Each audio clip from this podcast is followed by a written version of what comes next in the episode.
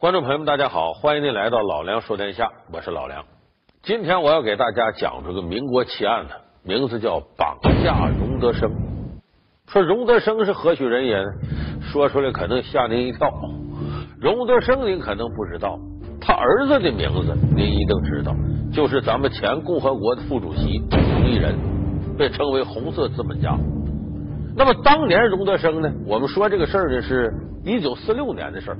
当时荣毅仁的爸爸荣德生啊，已经七十一岁了，是上海商界的头号的领袖。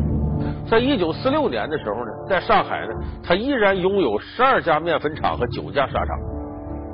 当时有人就说嘛，说荣老荣家控制了整个国统区半壁江山，中国人的吃和穿。那么那个时候，一九四六年呢，我们说抗日战争刚结束，国民党的统治腐败无能，上海地面是乱七八糟。因为我们大家知道，过去上海就是冒险家的乐园，这里边你就说青帮吧，啊，还有乱七八糟的各种帮派啊，外国人的势力啊，加上国民党啊、中统、军统的势力，反正这个地方非常乱。这一乱呢，这个治安就没法保障，绑架的案子时有发生。说这个事儿呢，一九四六年四月二十五号上午，荣德生要出去办个事儿，随行的呢一个司机，俩保镖，车上还有他三儿子荣一新和他的女婿唐雄元。哎，这么一行，坐着这轿车出发了。没走多远，拐过一个胡同的时候，这个上海管它叫弄堂，咱们北京叫胡同。拐过胡同的时候，突然间。从另一趟斜街里斜刺杀出三个人，这三个人穿的是军装，部队的衣服，手里头拿着部队那种，就一看这就部队用的枪，科尔托式手枪，手里拿着枪那个，唰，从这个上衣口袋里掏出一个证件，红的证件，我们这是逮捕证，你看好了。这时候在车上的荣老板。定睛仔细一看，这个逮捕证是哪儿发的呢？叫上海第三方面军司令部，而且下边还有淞沪警备司令部第二处处长毛森的签字。说这个逮捕证干嘛的呢？是当时上海专门用来逮捕经济汉奸的，就跟日本人有瓜葛、发了横财的这些富商，作为经济汉奸啊，这个日本人走了。国民党这边得秋后算账，找你麻烦，专门用来干这个。再一看这打扮，这证件，这什么都不假呀。这是官方来逮捕来了。一愣神这功夫，这几个人上来了，把荣义新呢、唐兴元呢，把他儿子这个姑爷都给弄下来了，拽走了，拽在一边站着。然后，对不起，荣老板，下来跟我们走一趟。这个时候呢，荣成没办法呀，从车上下来吧。下来之后，一看。拐角那停着一辆淞沪警备司令部的轿车，这些人都看见了，一看这假不了啊，确实官方来逮我们老板来了，干嘛？这这这这经济汉奸，就一愣神的功夫，把荣老板直接塞上这轿车，走吧，走走走，走了。前后过程没到三分钟，给大家解释解释，这个抓经济汉奸是怎么回事？当时国民党的腐败就体现到这儿，凡是有点钱的富豪，都想法给你扣经济汉奸帽子。然后军统、中统争这些资源，你那么想，这些富翁在抗战的时候，要么他就跑了，要么跟日本鬼子斗争到底。更多的人呢，打不过人家，哎，消消停停我在这待着吧。可是，在人家屋檐下，你怎能不低头啊？难免跟日本人点头哈腰的，得有点这个事儿，或者给日本人送俩钱什么的。哎，这个事儿只要让国民党逮住了，好，马上就你就经济汉奸。下边人借这个大扣经济汉奸的帽子，你要真被给你扣人家帽子，你可能得倾家荡产。所以当时抓经济汉奸了，凡是有俩钱的人，听这个都谈虎色变。这前脚一走，他儿子醒过味来了，哎，这不行，不能就这么走了。其实他那时候要开着车跟着，可能就没后来这些事了。可当时呢，他被军方来逮捕这个阵势给吓着了。一提经济汉奸都哆嗦，再一看淞沪警备司令部的车，呃，正规的逮捕证，军人的装束，拿着枪什么的，他不疑有他。隔了一会儿缓过味来，赶紧得捞人呢。这荣义兴赶紧回家，干嘛呢？跟家里人商量怎么救他爸爸吧？然后赶紧拿着美金和金条，说拿这干嘛呀？你到哪儿那不得用钱了？疏通疏通吧。拿着这些，赶紧奔第三方面军司令部。到这司令部里头呢，有管事的出来接待。这荣一新呢，直接就把这钱放桌子上，因为这个荣老板在上海滩名气特别大，谁都知道。管事一看这么大老板的儿子来了，也不敢怠慢。这管事回身到里边详细的问了一下，出来说：“我们第三方面军司令部绝对没有抓荣老板，没抓荣德生啊！”他儿子一听是，你们没抓那谁？那我们哪知道啊？这么荣玉新。火烧火燎的从里边出来了，赶紧再打听吧，再问是不是淞沪警备司令部，再问是不是其他各个部门，就说跟军方没关系的，甚至租界那边都查了。结果忙活了大概整个一中午，在下午没有消息。这个时候家里人往一块碰头一下，明白了，荣德生荣老板呢被绑架了，没有要抓荣德生的意思，也没想给他扣经济汉奸。因为蒋介石说荣老板是有贡献的，所以当时这荣德生怎么回事呢？真是被绑架了。你别说这绑匪对他还挺客气，不用说伪装成军方嘛，然后把荣老板不请上车了吗？在车上呢，正常是也没给他蒙眼睛什么的，在上海市里兜了一圈，最后到黄浦江边有一个僻静的码头，把荣德生请下来，弄上一个小船，这个小船顺着黄浦江往下开。大概开了有一个小时左右，来到了上海一个郊区。这个郊区呢，有这么一个两层楼的民居，搭那种小木楼，把荣德生请到二楼，把他请，说是请啊，你这你不去也不行啊，绑匪嘛，给弄到二楼一个小黑屋里，这个屋没窗户，弄到屋里头，给他弄了一桌好饭好菜，赶中午下午到饭口了，好饭好菜还有酒，然后呢，门关上。一锁，外边有个看守站。其实荣德生一上车就感觉到不对，我是被人绑架了。一看这伙人很厉害，怎么厉害？你看军方的逮捕证，军方的车，这说明他有路子。再一个，这一道上一看走这个线路非常周密，这老干家、成手、绑架的高手，再给他弄到这儿，哎，好饭好菜。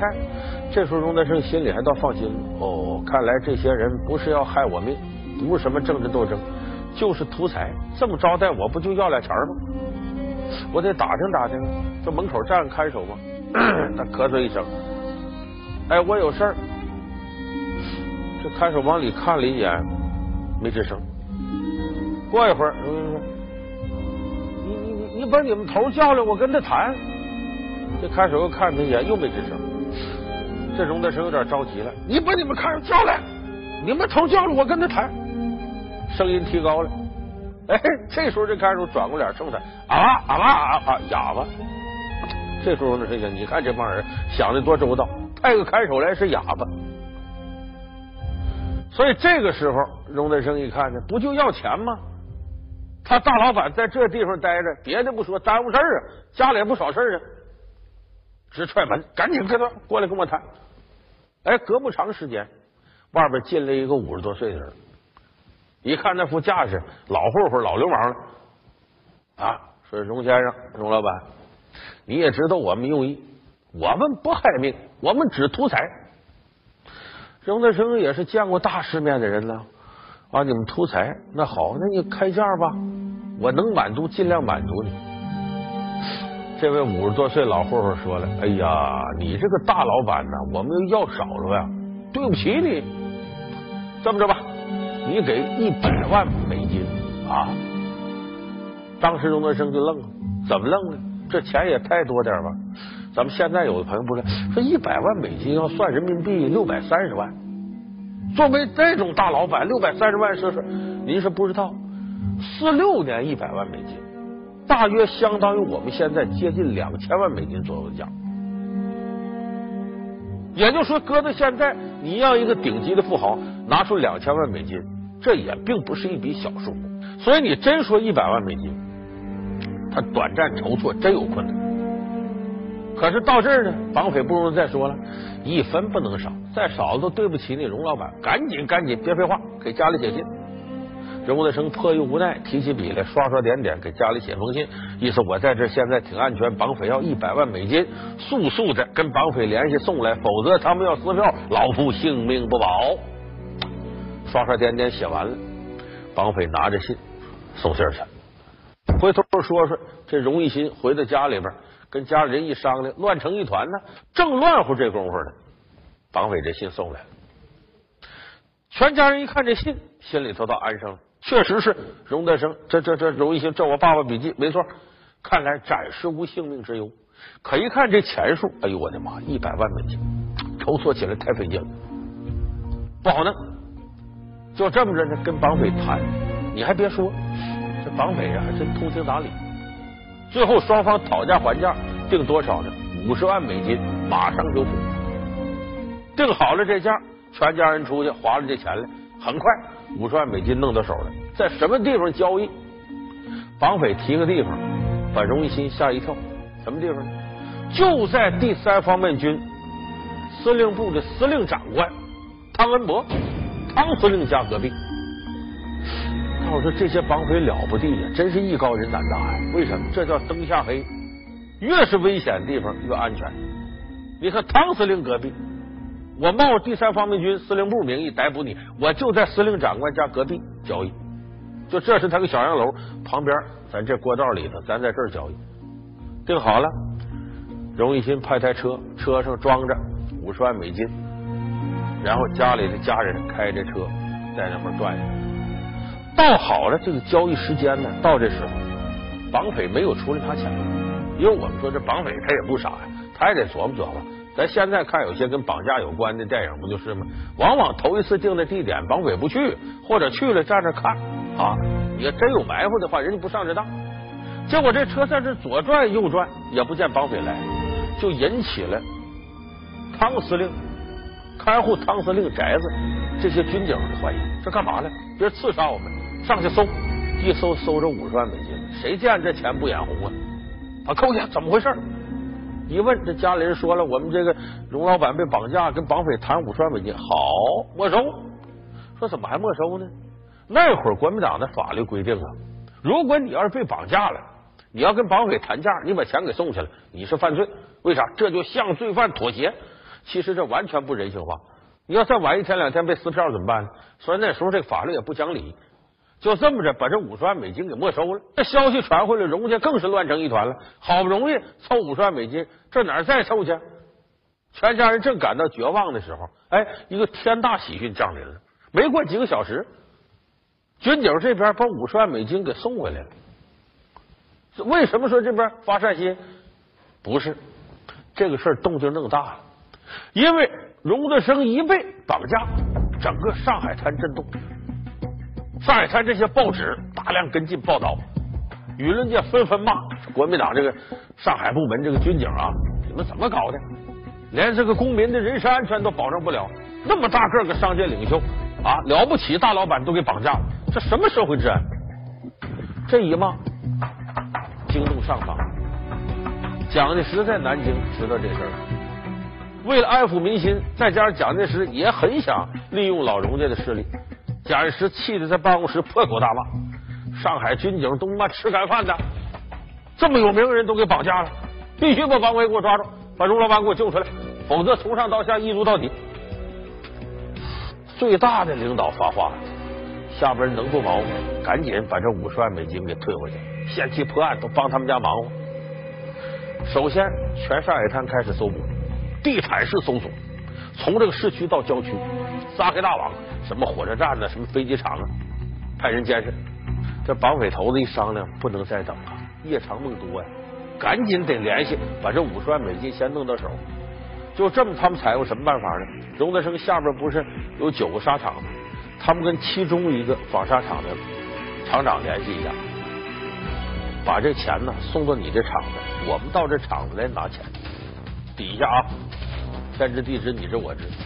就这么着，在四月二十七日的下午两三点钟，荣家人把钱拿到这个纺纱厂，然后这伙绑匪还开着那个淞沪警备司令部的车，大摇大摆的进了厂子，把这五十万美金拿走，车开走。然后四月二十八号上午十点，上海滩不有那个人力车吗？上海滩叫黄包车，拉着这个荣德生荣老板，把他拉到他的女婿唐秀元家。到了家里，唐学元喜出望外，赶紧给荣家人打电话，都来了见他老爹了。荣德生老泪纵横啊！我七十多岁，我还遭回这个罪。不管怎么说，破财免灾，这条命算保住了。命保住是保住了。上海滩这个军警这边不干呢？为啥？蒋介石县令破案，这人是回来了，案子没破呢。绑匪绑不知道是哪儿的，还继续进行搜捕。那么说，这股绑匪到底是怎么回事？为什么他们能拿到？第三方面军司令部的逮捕令，还有毛森处长签字。这伙绑匪啊，是上海滩有名的一伙绑匪，叫盛县帮。就主要成员呢，来自浙江盛县，过去也叫盛州。这个地方出过个名人，谁？下围棋马小春，就那地方人。这些人从那个地方出来，来到上海，就成立这么一个以绑票为主的黑帮。领头的呢，两个大哥都五十多岁，一个叫骆文庆，一个叫袁崇柱。跟这个荣德生谈判那个呢，五十多岁那位老混混呢，就袁崇柱。他们开始到上海滩呢，绑了几个人，他没多大油水。下面咱绑谁呢？要绑就整个大的，谁个大？荣德生个大，就锁定到荣老板身上。可是荣老板进进出出，我们也知道，福特轿车防弹的好几个保镖，很难下手，怎么办呢？他们把荣德生进出的路线呢都研究好了。正这个时候呢，他们这帮里有人找来一位好朋友，这个人也是个老流氓，叫黄阿宝。但是他是老流氓不假，他属于给军统卖命的老特务。这黄阿宝跟他们谈着说：“这容易啊。”我们这头能弄着军车之类的，不行就以逮捕的名义抓呀，抓经济汉奸，不就把他抓走了吗？完了咱再跟他谈价。可也是啊，可是这这得有逮捕证，得有车，这怎么办呢？没事，我给你弄。黄阿宝的亲侄子叫黄锦堂，是上海军统特务，直接呢在第三方面军司令部和淞沪警备司令部，他都可以直接控制。这黄锦堂。把这些东西弄了，三分钟以内就把荣德生老板给绑架了。